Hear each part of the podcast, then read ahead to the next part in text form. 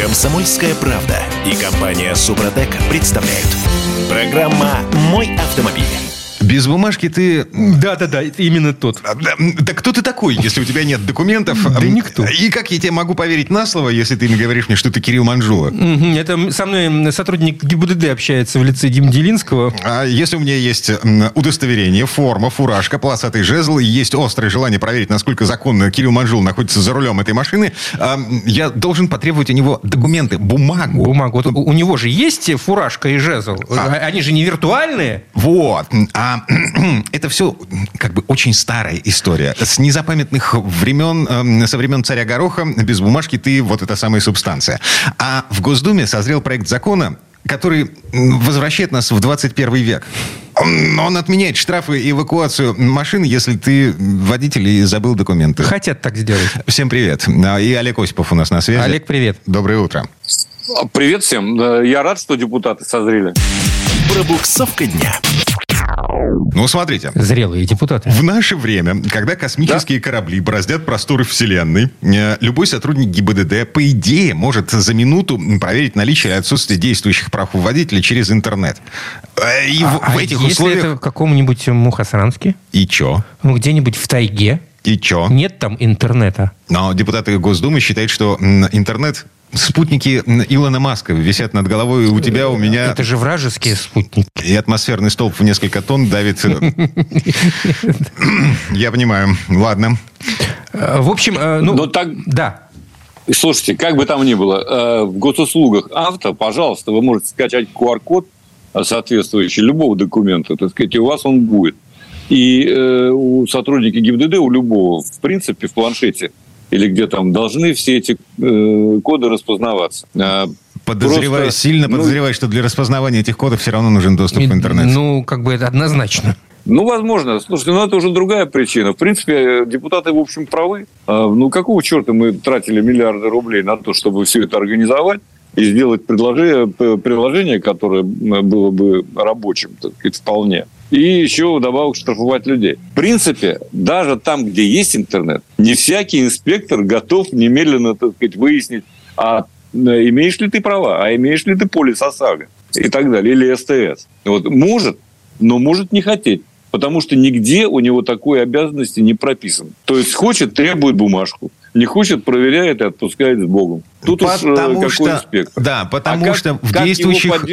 В действующих правилах дорожного движения все еще ни- ничего не сказано про QR-коды, э, Там сказано, госуслуги что авто. управление автомобиля без водительского удостоверения является нарушением. 500 рублей. Точка. Нет, если бы только 500. А эвакуация запросто. Мгм. Пожалуйста, предусмотрено. Это у тебя- Так что в этом все дело. И, э, конечно, э, поскольку эвакуация никто не отменял, то э, так называемая пресловутая коррупционная составляющая никуда не делась. И мы с вами понимаем, что может подвигнуть его в желании проверить все самостоятельно и отпустить вас. Да? Тут как договоримся, я так понимаю. В общем, конечно, требуется навести в этом деле порядок. Для этого нужно снова переписывать правила дорожного движения. Ну, что там, одно предложение исправить? Слушайте, там уже столько их переписывали, что хуже не будет, как мне кажется. Ладно. А, Слушайте, кстати, еще к вопросу о возвращении в стародавние времена. Как вам идея возродить Волгу? Это очень патриотично. Ну, красавцы, ну, конечно. Господин Это Мантуров. очень своевременно. Вице-премьер предложил. Абсолютно. На чем? правильно э, э, э, а, Тут во- главное, а какую Волгу будем возрождать? Да, погодите. Подожди. Значит, Э, а, на будущий год, по словам э, господина Мантурова, в Нижнем Новгороде могут запустить э, конвейер, легковой конвейер, по примеру москвича с привлечением технологического партнера. Да, но здесь маленький нюанс. Технологический партнер будет из России. Э, Вряд ли. Тут в, в этом же заявлении Мантурова я, по- по-моему, это видел. Очень странно. Поищи пока. А Я пока процитирую еще одну важную мысль.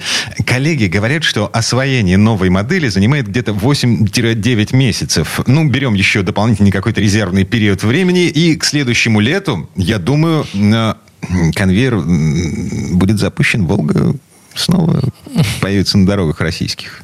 Ты Вот, нашел вот э, эту Весь вопрос, а зачем? Ам, вот это зачем? Потому что... Просто ради интереса. От Volkswagen остался конвейер. Легковой конвейер? А нет, там, там собиралась у них еще в свое время Волга Сайбер. А это вообще крайслеровский конвейер, который, по- Ну, по-моему, списали в утиль э, примерно через несколько лет после покупки этого конвейера. Там все было Э, плохо. Нет, дело в том, э, плохо был не конвейер, э, он вполне себе работоспособный был, насколько мне известно. А вот то, что машина не пользовалась спросом по той цене, за которую предлагалась, это совершенно очевидно. Она была не конкурентоспособна. Сайбер. Хотя машинка сама по себе известна столько десятилетий. Крайслер. Себринг. а, Я даже... Кра- Крайслер Себрин, конечно, вполне нормальный автомобиль. Я на нем ездил немало. Мгм. Вот как и на Сайбере. В общем, короче говоря, Да. конечно, это будет китаец. Что там говорить? Другого не дано. Просто-напросто. Будет какой-нибудь Джак, не Джак, Фау, Бау или что-нибудь в этом духе.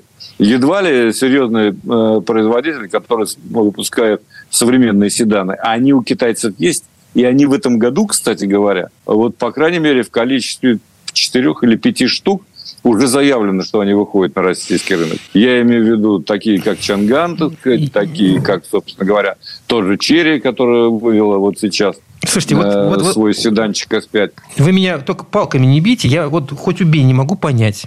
Ну, зачем? Я понимаю, что есть э, некие Вот и я спросил об этом. простаивающие э, площади. Да? Их Ви- нужно загрузить. Их нужно заг- Но должна же быть какая-то экономическая целесообразность. А, К вопросу об экономической Да, вот целесообразности. приведи Есть- цифры. Да, есть статистика. А, э, С момента начала продаж эволютов и москвичей по конец апреля было продано 804 электромобиля «Эволют» и 952 автомобиля Ну, «Москвич». Обалдеть можно от этих цифр. И мы э, загружаем э, завод Nissan в Петербурге такими же китайскими псевдо нашими автомобилями. Вот сейчас мы Волгу за- загрузим этими самыми китайцами. И чё? Кто эти машины покупает? А прикол заключается А в том, что атом их... будет выпускаться Атом- на всякий случай. Да, Ну, это нет, в секунду- 25-м а, году. Секундочку, но атом это все-таки наша машина. Тут И есть тому- маленький нюанс. К тому же это шаг вперед, действительно, развитие да, технологий. А ат- атом Енева, я вот двумя руками за, за- за этот прогресс. Ну, это, это не прогресс. А, и прикол заключается в том, что эм, если эти машины будут по-прежнему стоить от 2 миллионов рублей, их будут покупать, ну, вот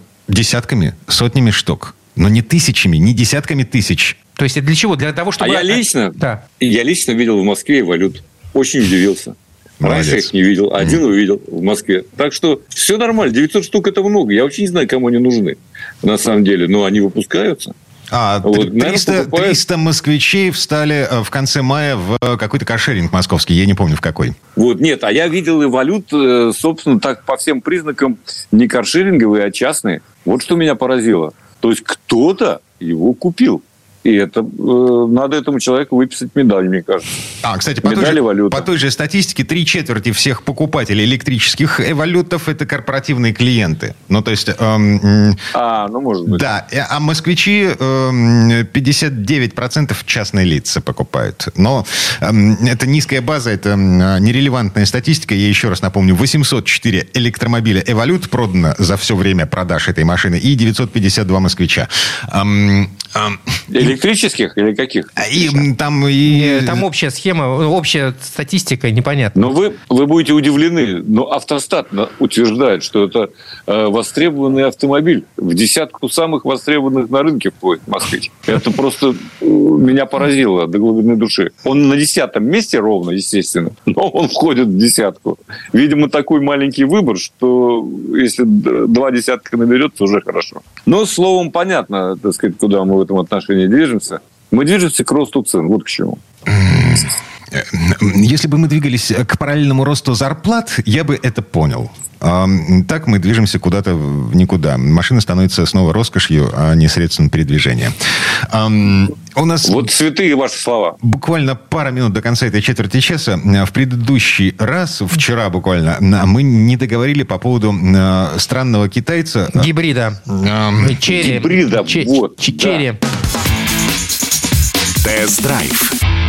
Слушайте, у него, значит, э, я обратил внимание э, коллег из компании «Через» самой, то есть тех, кто представлял этот автомобиль, я говорю, слушайте, мне не очень нравятся тормоза. И мне долго объясняли, что на самом деле там есть регулировка трех степеней отклика педали тормоза. На И кой? действительно, я, я ее нашел. И там есть такой, ну, спортивный режим, то есть резко, э, резкий отклик на педаль тормоза. Действительно, вы слегка нажимаете, и она тормозит. ну, почти полностью, как, как бы если бы нажали педаль в пол. Да? Но все дело в том, могу честно сказать, что а, а, а, на мощности, собственно, тормозных механизмов это не сказывается.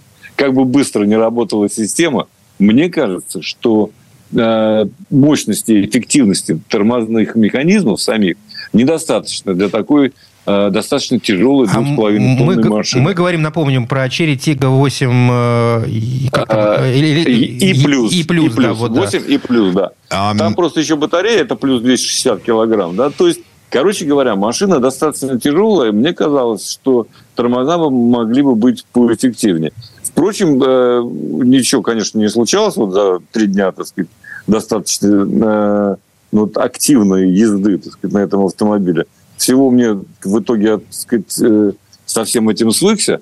Но, честно сказать, у всех китайцев, практически без исключения, за одним исключением, не буду его говорить, при случае скажу как-нибудь, тормоза оставляют желать лучшего. Это так. Они экономят, ну, в том числе и, вероятно, на суппортах, на всех э, компонентах, из которых состоят тормозные механизмы. Увы, это надо признать. Олег Осипов. Олег, спасибо. Спасибо, Олег. Хорошего дня. Всем удачи. Пока-пока. Ну, а мы вернемся буквально через пару минут. В следующей четверти часа к нам присоединится Юрий Сидоренко, автомеханик, ведущий программу «Утилизатор» на телеканале Че. И поговорим о том, как правильно буксировать автомобиль. Комсомольская правда и компания «Супротек» представляют. Программа «Мой автомобиль». Галстуки надеваем в этой четверти часа. В том смысле, что мы сейчас будем учиться правильно буксировать машину или буксировать. Вот в этом тоже, собственно, у меня куча всяких вопросов. Я Дмитрий Делинский, в отсутствии Кирилла Манжула, по крайней мере, на эту четверть часа, мы обсуждаем тему буксировки с автомехаником, ведущим программу «Утилизатор» на телеканале Че. Юрий Сидоренко у нас на связи. Юр, доброе утро. Доброе утро.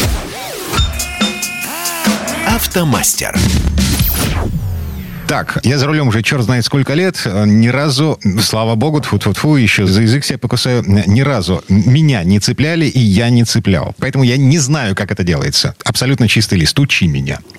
Ну, это тебе повезло, слушай. Я постоянно кого-то буксирую. Меня реже, в основном я, потому что у меня машина, э, ну, как бы подходит для этого. И я спокойно, когда на дачу еду, 5 километров по лесу, там вот весной, осенью это прям я спаситель просто э, для людей, которые там застревают. Это так приятно, честно говоря.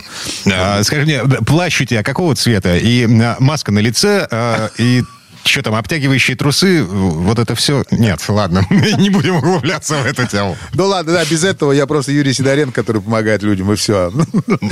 Ну вот так. Слушайте, ну вообще, конечно, это печально, то, что э, не учат нормально буксировать. Вот, потому что здесь вопрос не в том, что ну, вы можете машину поломать, там крюки могут поотлетать, э, стекла побить и так далее. А в том, что еще может создать аварийную ситуацию, и вообще может быть неприятность очень большая. Вот в этом. В принципе-то там э, в школах в автошколах учат этому. Ну, Ч- чисто теоретически. Из автошколы мы знаем, что, э, во-первых, э, есть жесткая сцепка, есть гибкая сцепка. Гибкая сцепка э, какой длины должна быть максимальной? Ну, 4-6 метров. От 4 до 6 метров. А, во, смотрите, что-то помню еще. Вот. И, я не знаю, миф, не миф, но еще со времен, с тех времен, когда моя бабушка учила меня ездить на Запорожце, вот она мне рассказывала, что буксируемая машина не должна быть тяжелее буксира. Буксир должен должен быть тяжелее. Вот. Ну, это, это вообще идеально. Ну, потому что тащить окой, например, э, УАЗ, ну, это будет очень странно выглядеть, ну, по меньшей мере. Ну, вот. это тяжело. Ты э, угробишь коробку и вообще все. Ну, конечно, это, это, это, это Это забавно, конечно, но при этом печально для автомобиля. Слушай, ну как бы все, все ограничения, с которыми нельзя, в принципе, ездить, э, буксировать, запрещающие, они все прописаны в правилах дорожного движения. Там все есть. То, что мы их не читаем, это второй вопрос. Э, ну, там их достаточное количество. Знаете, какой? Пункт 20 правил дорожного движения. То есть, если время останется сегодня, я, конечно, их озвучу. Вот, ну, угу. хотя бы поговорим. Но я сейчас хотел поговорить не про это. Я хотел, хотел поговорить про... Э, один пункт, э, когда буксировка полностью запрещена. То есть это вот важный момент, потому что я видел зимой, как люди буксируют в гололед. То есть это просто, это экстремалы просто вот невозможные экстремалы, потому что ну эвакуатор же вызвать мы не можем. Мы понимаем, что там две с половиной тысячи это очень дорого, но при этом приехать в другую машину это мы легко можем. И ума, мозгов не хватает у людей. Угу. Вот. Поэтому я вот, вот это я сейчас скажу, когда полностью запрещена буксировка. Если на дорогах гололедица, а машины соединены гибкой сцепкой, это просто исключено. Это не надо ехать, ребят, не рискуйте. Дальше, если сломано э, рулевое управление. Если руль у вас клинит, то не надо ехать на буксире. Вызовите эвакуатор и нормально все доедете. Если не работают тормоза, ну, это не в том смысле, что они у вас мотор заглушен, вот, а тормоза жесткие стали. Они вообще не работают. То есть бывало такое, что вот ко мне в сервис притаскивали машину, у нее работает только ручник. Я вы что, с дуба рухнули? Вы, не, ну хотя вы сейчас бы приехали бы нормально, в принципе. То есть можно было бы и потом кузовной, сразу, кузовной ремонт сразу же сделать. Тоже неплохо, в принципе, но это ваше право. Дальше буксировать одновременно два автомобиля нельзя. Ну, это такое, такое развлечение для экстремалов. Вот. Ты я, я, видел с трудом такое? себе представляю ситуацию. Нет, ни, никогда. Я видел. Это, конечно, картина просто. Одна на гибкой сцепке, вторая, э, вторая к ней прикручена на жесткой сцепке. Жесть. То есть вообще, то есть, то, то есть нормально там ребята э, отжигали, но бывает и такое. Вот. И еще есть такое, то, что там есть, то, с какие машины можно буксировать, какие нельзя. Но это все можно почитать у себя в инструкции по эксплуатации. Там написано, если вашу машину нельзя использовать, э, то есть буксировать, тогда вы ее и не, не буксируете. Даже для автопроизводителя на некоторых автомобилях, я про это не, не устаю говорить, сделал так, что там нет проушин, за который трос цепляется. У нас же народ не понимает, что если нет проушин, значит машину нельзя буксировать. Не, а зачем про это думать? Зачем руководство по эксплуатации смотреть? Мы цепляем за, например, стойку стабилизатора или за стабилизатор цепляем, или еще за какую-то часть ходовой, которую потом уверенно отрываем. Ну, то есть это нормально все происходит. Либо... Чудесно. А, э, Скажи мне, пожалуйста, а автомат, эм, ну, я понимаю, что автоматы не любят, вариаторы вообще э, противопоказаны к э, применению в качестве буксира. А машину э, с автоматической коробкой передач буксировать, эм, тянуть на галстуке можно? Можно, да, конечно, без проблем. Может тянуть, но недалеко и с определенной скоростью. То есть не надо там вваливать там 60-80 км в час. Ну, вы едете там 30-40. Ну, край 50 это прям уже край. Вот. И самое главное, чтобы был заведен мотор. Э, То есть у вас должно, ну, какое-то движение происходить. То есть э, даже на холостых там все равно бублик крутится. Масло-то бегает. То есть как бы, ну, в любом случае, потому что э, если он не включен, перегреваться может автомат. Вот. Вариаторы не, я вообще не рекомендую тащить, потому что, ну, можно их не доехать можно никуда. Вот. А роботизированные коробки можно без проблем, это как механика. Тащите сколько хотите, никаких проблем нет. Просто поставьте на, на нейтралочку и все, и спокойненько езжайте. Так, окей. А, Тросы. Вот у меня в багажнике а, какой-то китайский галстук, э, такая шлейка оранжевого цвета, купленная за, по-моему, рублей 800 в Ашане. Э, Слушай, ну вот по поводу тросов, это лично мое мнение, потому что я же про то, что я рассказываю, я на это все попал сам. Я вот, ну, то есть влетел в это. У меня был плохой трос, вот, и в один момент, причем меня не смогли вытащить. То есть он просто порвался три раза. Я сходил в деревню за трактором. У меня же, если у вас за- засел, это только трактор. Там ничем больше не вынешь, даже грузовиком. Вот. Я умудрился засадить за грибами, я свернул не туда, вот. Молодец. Вот, сходил за трактором, приехал человек, и, представляешь, он меня не смог выдрать. У меня три раза трос порвался. После этого я покупаю исключительно хорошие троса, которые они стоят, но они стоят денег в любом случае. Весь любой хороший продукт, он стоит денег. Причем я пользуюсь динамической стропой. У меня раньше был хороший очень трос, пеньковый такой канат, вот, э, с хорошими крюками, заводскими крюками. Вот. Но мне стало не очень удобно, потому что не все машины можно этим крюком было зацепить. Мно- А, крюки толстые, да? Да, не да, да. в некоторые проушины. Да, не, знакомая история. не пролезает. Вот. Поэтому, естественно, я купил динамическую стропу с хорошей шаклой. Вот. И все там нормально цепляется, шикарно выдергивается ей э, автомобиль. И вот я езжу с ней. Э, что не рекомендую покупать, так это однозначно металлические тросы, жесткие тросы. Ребят, буксировать на них очень сложно. Э, потому что никакой динамики нету. То есть вы, когда разгоняетесь, то есть трогаетесь, такое ощущение, что машину просто дергают, я не знаю, грузовиком. То есть там такой удар происходит, ну, с, э, динамический, что очень неприятно. И, и передней машине, и, зад, и задней. И задней. Просто чем это закончится, потом э, непонятно. Ну вот, и э, как бы если уж покупать, есть такие тросы, которые, с ну, они так сжимаются и разжимаются, как с рулеточкой. Ну, видел, да, наверное, такой? Там, ну, как, как, так, как, как это объяснить? Э, э, ленточный, ну, трос рулеткой, вот так и называют, трос рулетка. Я вот это покупать не, не рекомендую. Потому что нормальная стоит денег, она стоит дорого, она стоит, чем больше, чем даже хорошая динамическая стропа. Но при этом, э, как бы, э, а дешевые, они все ломаются. Этот рулеточный механизм сломается, и вы просто потом не сможете вытащить. Так что возьмите себе хороший обычный трос э, с динамическими характеристиками известного производителя. Их, э, про них всех можно почитать в интернете. Их не очень много. Э, вот. Желательно российского производителя брать, и все будет хорошо. Так, ладно, трос выбрали, э, э, цепляем и, и трогаемся. Вот, и здесь очень важный момент, что, смотрите, те, кто буксирует, есть тягач и есть буксируемый. Вот, вы должны изначально договориться, во-первых, какие сигналы вы будете друг другу подавать. То есть мы все должны знать четко, что, например, на буксире должен быть включен ближний свет фар, не аварийка, как многие делают, а на буксируемом транспортном средстве должна быть включена аварийка. Если аварийки нет, тогда, значит, э, имейте в виду, что вам придется подавать э, сигналы руками. Ну, то есть мы должны вспомнить, что есть у нас на, налево, направо, как руку вытаскиваете из окна. И сзади вы обязательно вешаете э, треугольник, чтобы люди понимали, что у вас нету сигналов никаких. Вот. И дальше вы должны договориться. То есть если человек будет поворачивать налево, то есть буксир ваш, то он должен включать левый поворотник. Заранее, не прямо перед поворотом, а заранее направо, заранее. Если вам надо остановиться, то вы должны посигналить, либо рукой должны махать, либо фарами моргнуть. Вы все вот эти сигналы вы должны обсудить, чтобы было понятно, что и как происходит. Дальше, естественно, нужно буксиру резко не трогаться, резко не тормозить. Это очень важный момент. Потому что, ну, трос, можно на трос наехать, либо что-нибудь оторвать. Вот, перестраиваться плавно, э, контролировать ситуацию, понимать, что сзади у вас хвост еще едет. И сзади у вас еще едет, например, 3 метра и там 5 метров. То есть, представляете, да? Там 8 метров метров сзади за вами еще едет. То есть не надо срезать углы, как многие делают. Особенно в арки заезжают, шикарно. Этот заехал, а второй, как он туда будет заезжать, это без разницы. И потом он торчит в арке, и мы его приезжаем оттуда, ну, вытаскивать. Ну и, соответственно, стараться держать, но это уже э, прям выше пилотаж, стараться держать э, трос в натянутом состоянии. Это делается очень просто. Ну, я всем объясняю, что оттормаживается у нас э, буксируемый. То есть едет буксир, он нажимает, показывает, что сейчас мы будем тормозить, и оттормаживается по возможности вместе сначала, а потом дотормаживает буксируемый. То есть он, он в натяге держит трос. Чтобы на этот трос не наехать, не намотать его на, на колесо, например. Конечно, да. И потом прекрасно можно тронуться сразу же, без всяких рывков.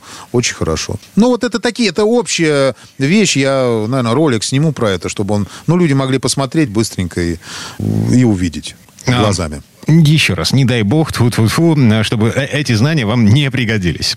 Юрий Сидоренко, автомеханик, ведущий программы «Утилизатор» на телеканале Че был у нас на связи. Юр, спасибо, хорошего дня. Большое спасибо, всем удачи. А мы вернемся буквально через пару минут, и в следующей четверти часа у нас Федор Буцко. Поговорим о том, какие у водителей есть невербальные способы общения между собой. Комсомольская правда и компания «Супротек» представляют. Программа «Мой автомобиль». Вот поморгали тебе в потоке аварийкой, и на душе как-то легче стало. Понимаешь, что за рулем человек. За рулем э, человек, которому ты не безразличен. Думает о своих соседях. Угу. Вот как понимать, если машина впереди моргает поворотниками попеременно, левый, правый, левый, правый? М-м, слушай, я вот этого не помню, чтобы знал об этом сигнале. А вот есть такой сигнал. Это Кирилл Манжулов. Это Дим Делинский. И Федор Буско у нас на связи. Федь, доброе утро. Мигаю поворотником. Привет. Дорожные истории.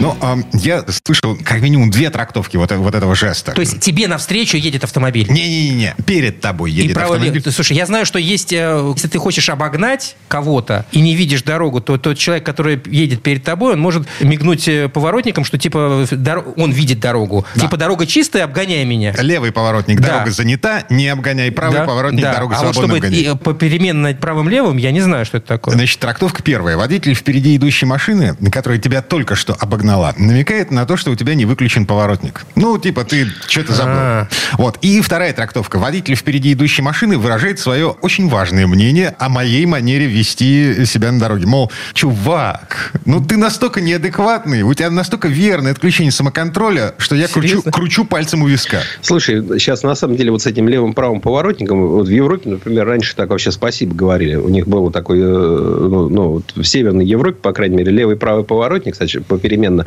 это значило спасибо. А то, что у нас теперь делают аварийкой. аварийкой. Но сейчас у большинства машин, когда ты касаешься вот этого рычажка, он три раза мигает. Поэтому тут уже путаница просто будет. И, и собственно, это не работает. Нельзя один раз моргнуть влево, один раз вправо. У тебя будет либо один раз влево, там, три раза вправо. Морзянка. Еще. Морзянка. Тут уже только путаться. На самом деле, по-моему, вообще много знаков, которых не хватает. Но ясно, что мы все там, э, хотя не все, но есть распространенный знак этого мигания аварийка. Это ни для кого не, не новость уже.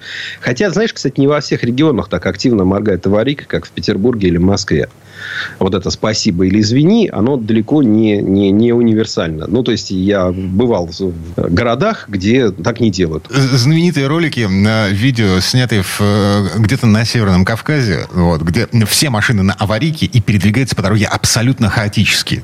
Ну, то есть, а, включил аварийку, а, значит, ну, вот, как бы это все, это индульгенция. Но... А, то есть, типа, что-то со мной не в порядке. И поехал 120. И, да, и их так, таких чуть больше, чем все.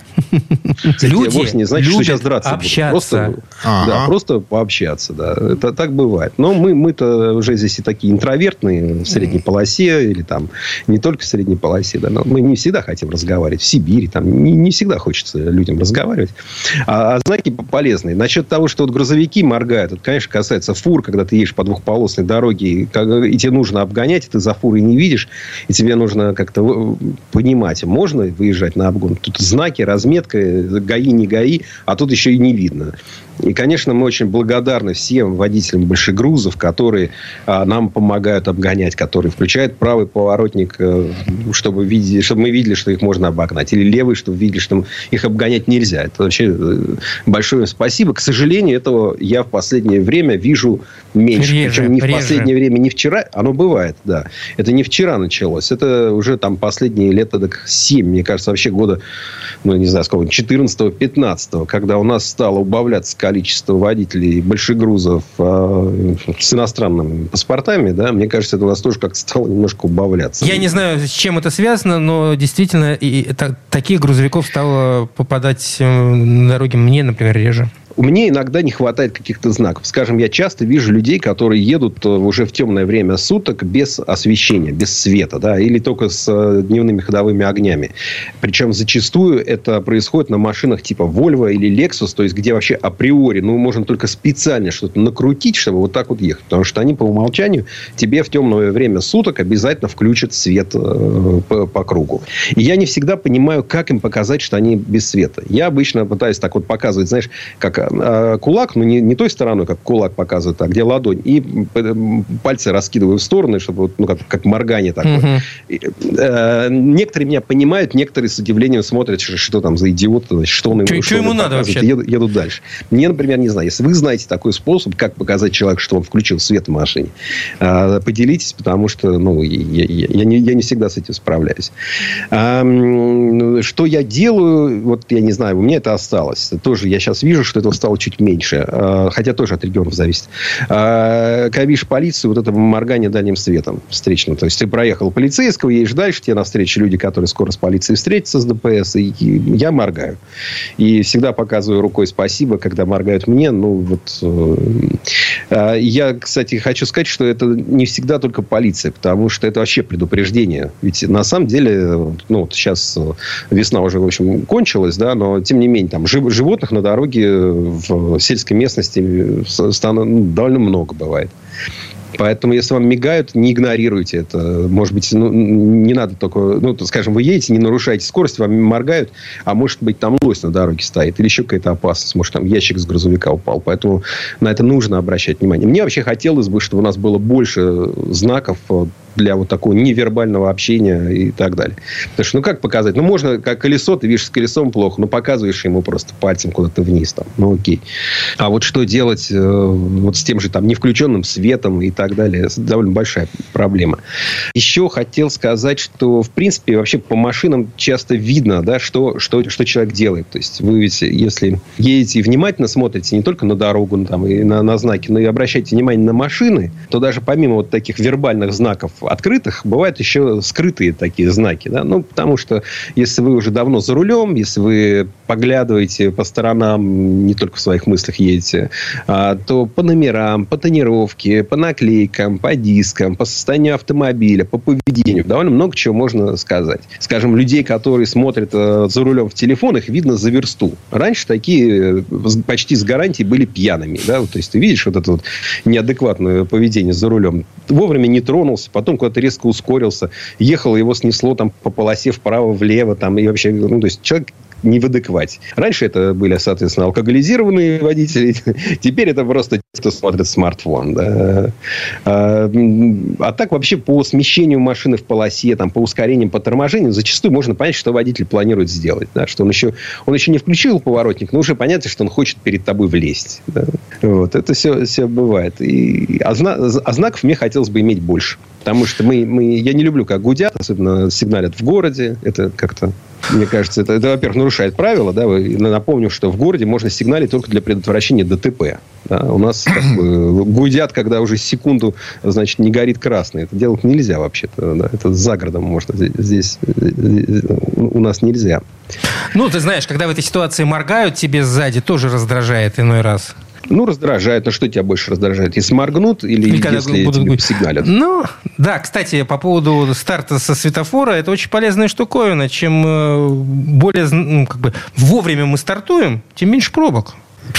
Да, да, да, это очень, очень значимая штуковина. А, ну, да. Эм. Вот а, а тут кто-то там, не знаю, две секунды придержал, э, вместо там, не знаю, пяти машин проехало четыре. Дальше, и так по знаешь, есть, есть такой анекдот немецкий, значит, как едет водитель Трабанта и попадает, ну, ломается у него машина. Трабант – самая дешевая немецкая была ГДРовская, машина. машина. да. А он попадает, значит, она у него ломается, он стоит у дороги, к нему подъезжает владелец Феррари, говорит, давай я, мол, тебя отвезу в автосервис. Он говорит, хорошо, но у меня два условия.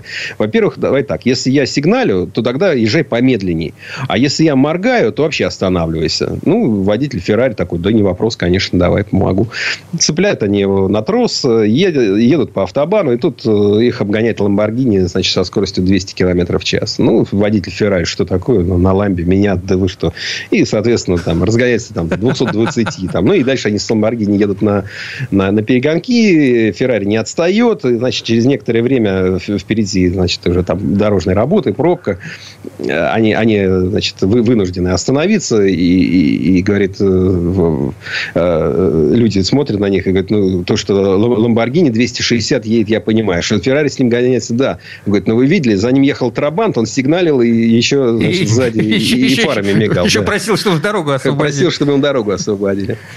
Да. Давайте смотреть, за кто что показывает. Э, это же не обязательно какой-то неприличный жест. Наверное, люди хотят нам помочь. Давайте помогать друг другу. Угу. Ну, вот. ну или как вариант, я где-то видел приблуды, которые ставятся в машину, подключаются к бортовой сети и к мозгам. Соответственно, кнопочки выводятся на какую-то панель панель, вот, а, которые бегущая строка сзади. И в эту бегущую да, строку... заранее запрограммировал там. Mm-hmm. И, и что там в этой бегущей строке? Типа сам дурак, например. А, в этом было. Mm-hmm. Понять, и про, понять и простить, да. Понять, простить и пропустить, да. Или Не, мне, больше, мне, мне больше нравилась история, которая ну, появилась, потом, по-моему, заглохла, когда на грузовиках э, на задней двери делали экран, который позволял водителю, едущему сзади, видеть, что происходит впереди. На... Очень дорого. Эксперимент был, да, да, был, был такой, такой интересный эксперимент. Ну, ну, давайте лучше поворотниками это решать и общением. И вообще, на, на самом деле, просто мы сейчас привыкли, что ну, везде есть там эвакуаторы, автосервисы, машины не так часто ломаются. А раньше же а, этого всего не было, ни мобильных телефонов, ни, ни эвакуаторов в таком количестве. И Поэтому человек... люди очень много друг другу помогали. Ну, да, человек на нормально. дороге был э, человеку друг.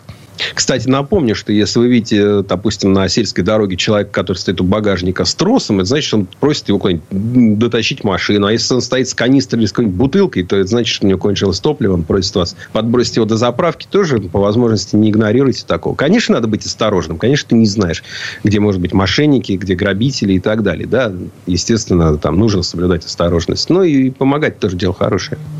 Федор Буско был у нас на связи. Федь, спасибо. Спасибо, Федь. Хорошего дня. Всего вам доброго. А мы вернемся буквально через пару минут. В следующей части программы у нас журналист и летописец мирового автопрома Александр Пикуленко. Послушаем историю о том, как коммунисты из Советского Союза пошли на компромисс с европейскими капиталистами, чтобы автомобиль перестал быть роскошью. Комсомольская правда и компания Супротек представляют. Программа «Мой автомобиль». А это мы вернулись в студию радио «Комсомольская правда». Я Дмитрий Делинский. Я Кирилл Манжула, и в этой четверти часа у нас традиционная история от Александра Пикуленко. «Жигули» — это больше, чем просто машина. Это автомобиль явления, который дал возможность жителям СССР по-новому взглянуть на частный автотранспорт. Это первая в нашей стране по-настоящему массовая машина. Только копеек разных модификаций сошло с конвейера почти 5 миллионов. А наследники этой машины, на минуточку, на конвейере стояли до 2012 года. Господи. С 70 до 12 -го. Именно ВАЗ-2101 был признан российским автомобилем 20 века по итогам всероссийского опроса, проведенного журналом «За рулем». Ну и Сан Саныч сейчас будет погружать нас с вами в атмосферу 60-х годов прошлого века, чтобы объяснить, как на берегу Волги получились «Жигули». Предыстория. Советскому человеку 60-х годов 20 века, мечтавшему о покупке легковой машины, приходилось выбирать из трех марок – «Запорожец», «Москвич» или «Волга».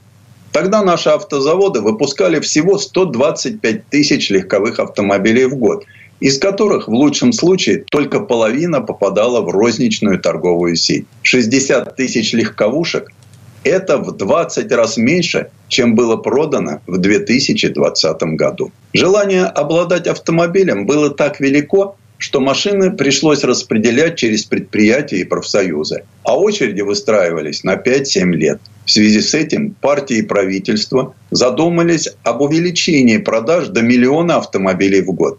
И поскольку этого можно было достичь только постройкой двух новых гигантских заводов – решили обратиться за помощью к ведущим европейским фирмам. Тем более, что СССР быстро богател на зарубежных поставках газа и нефти. Но вот какие фирмы предпочесть? Советский Союз в те годы всячески стремился оказывать помощь братским коммунистическим партиям, особенно итальянской и французской, самым крупным в Европе. Коммунисты этих стран ратовали за создание новых рабочих мест, чтобы сократить безработицу. И, конечно же, престиж этих партий мог значительно вырасти, если бы СССР разместил в Италии и Франции крупные заказы на проектирование и оборудование новых автозаводов.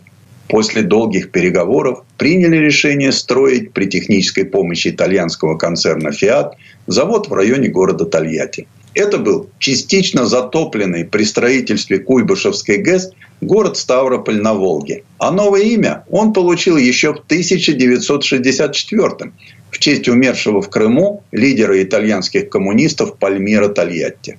Производственную мощность нового автозавода определили в 660 тысяч легковых машин в год – Параллельно в Москве началось строительство нового завода АЗЛК, рассчитанного на выпуск 200 тысяч автомобилей. Технологии, станки и другое оборудование для него взялась поставить фирма «Рено».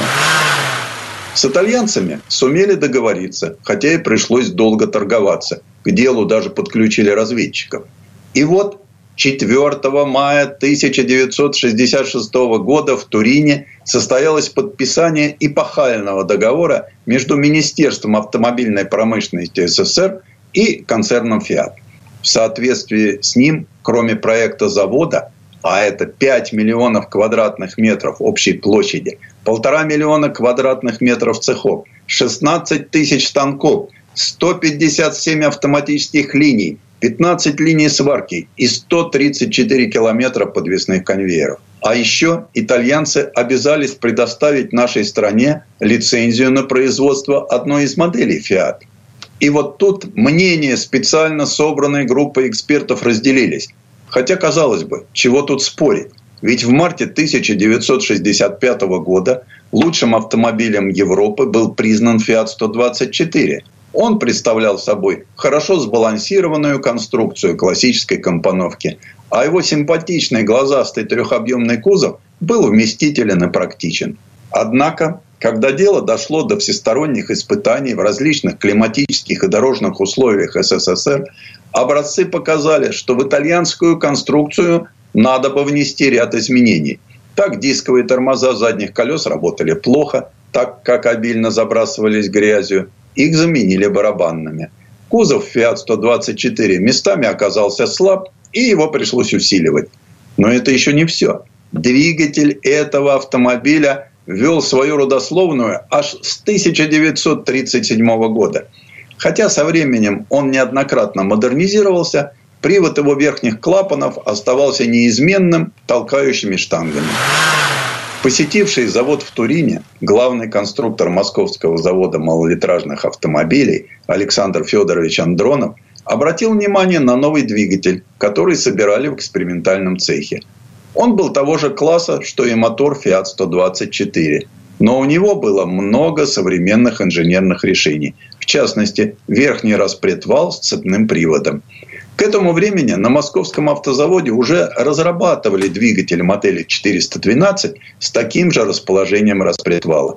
Поэтому Андронов четко представлял себе достоинство этой конструкции.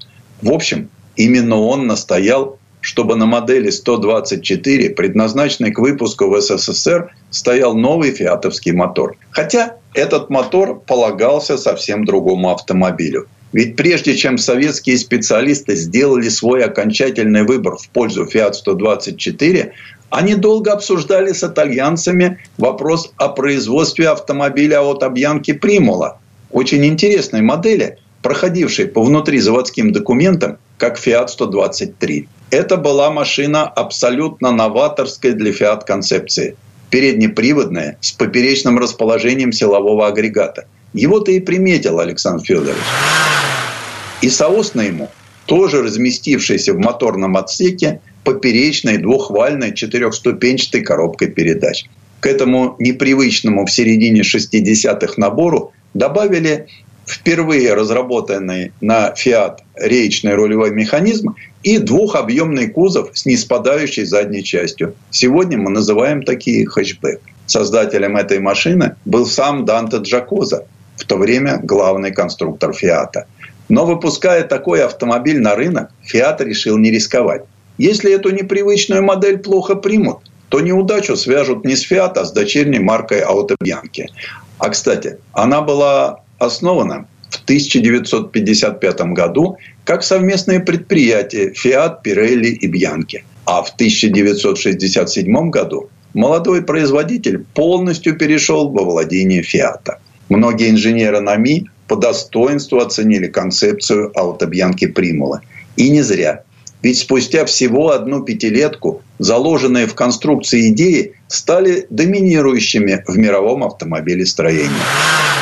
Другая же часть советских специалистов, в основном тех, кто постарше, полагали, и надо сказать не без основания, что Fiat 124 автомобиль с привычной компоновкой и поэтому технологически менее сложный. Он как нельзя лучше подходит незатейливому советскому автопрому. К тому же подвеска у колес Fiat 124 по кругу была пружинная, а у аутобьянки Примула рессорная. Спереди на двух поперечных рычагах и поперечной рессоре, а сзади зависимая на двух полуэллиптических рессорах. В общем, спором не было конца, пока итальянцы не выдвинули решающий довод. В своих мемуарах сеньор Данте Джакоза описал этот эпизод так. Дескать, концерн «Фиат» дал понять советским друзьям, что модель 123, соответственно ее порядковому номеру, появилась раньше модели 124 и была лишь пробным шаром для прощупывания рыночного спроса.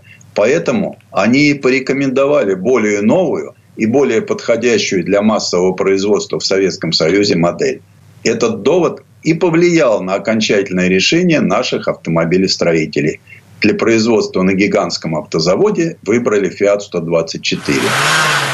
Сразу после подписания договора в начале 1967 года началось грандиозное строительство Волжского автозавода. И 9 сентября 1970 газета «Правда» сообщила, что предприятие выпустило первую партию автомобилей «Жигули». К этому времени уже стало известно, что модель получила обозначение ВАЗ-2101, а название «Жигули» в начале сентября присвоили машине по предложению первого секретаря Куйбышевского обкома КПСС в честь находящихся на территории области Жигулевских гор. Правда, когда начались экспортные поставки, советскому внешнеторговому объединению «Автоэкспорт» пришлось поменять название на более понятное тамошнему народу – «Ладу». Кстати, на международной автомобильной выставке 2000 года, что проходила на Красной Пресне, АвтоВАЗ выставил на стенде модель 2101 по случаю 30-летия начала производства «Жигулей». Правда, табличка на представленной машине почему-то была «Лада». Да еще при этом в рекламном проспекте и в заявлениях работников завода утверждалось, что первые машины ВАЗ-2101 собрали к столетию со дня рождения Владимира Ильича Ленина. Но вот в чем загвоздка. В конце апреля 1970 года сборочный цех ВАЗа был пуст. Там только начали монтировать подвесные нитки конвейеров. И если бы это было действительно так, то в главной газете СССР «В правде» обязательно появилось бы поздравление Центрального комитета КПСС трудовому коллективу. Так что не надо переписывать историю. Первые советские автомобили ВАЗ-2101 «Жигули» сошли с конвейера именно 9 сентября. Предыстория. Сан Саныч, спасибо. Это был Александр Пикуленко, летописец мировой автомобильной индустрии. И у нас на этом все на сегодня. Дмитрий Делинский. Кирилл Манжула. Берегите себя. Программа «Мой автомобиль».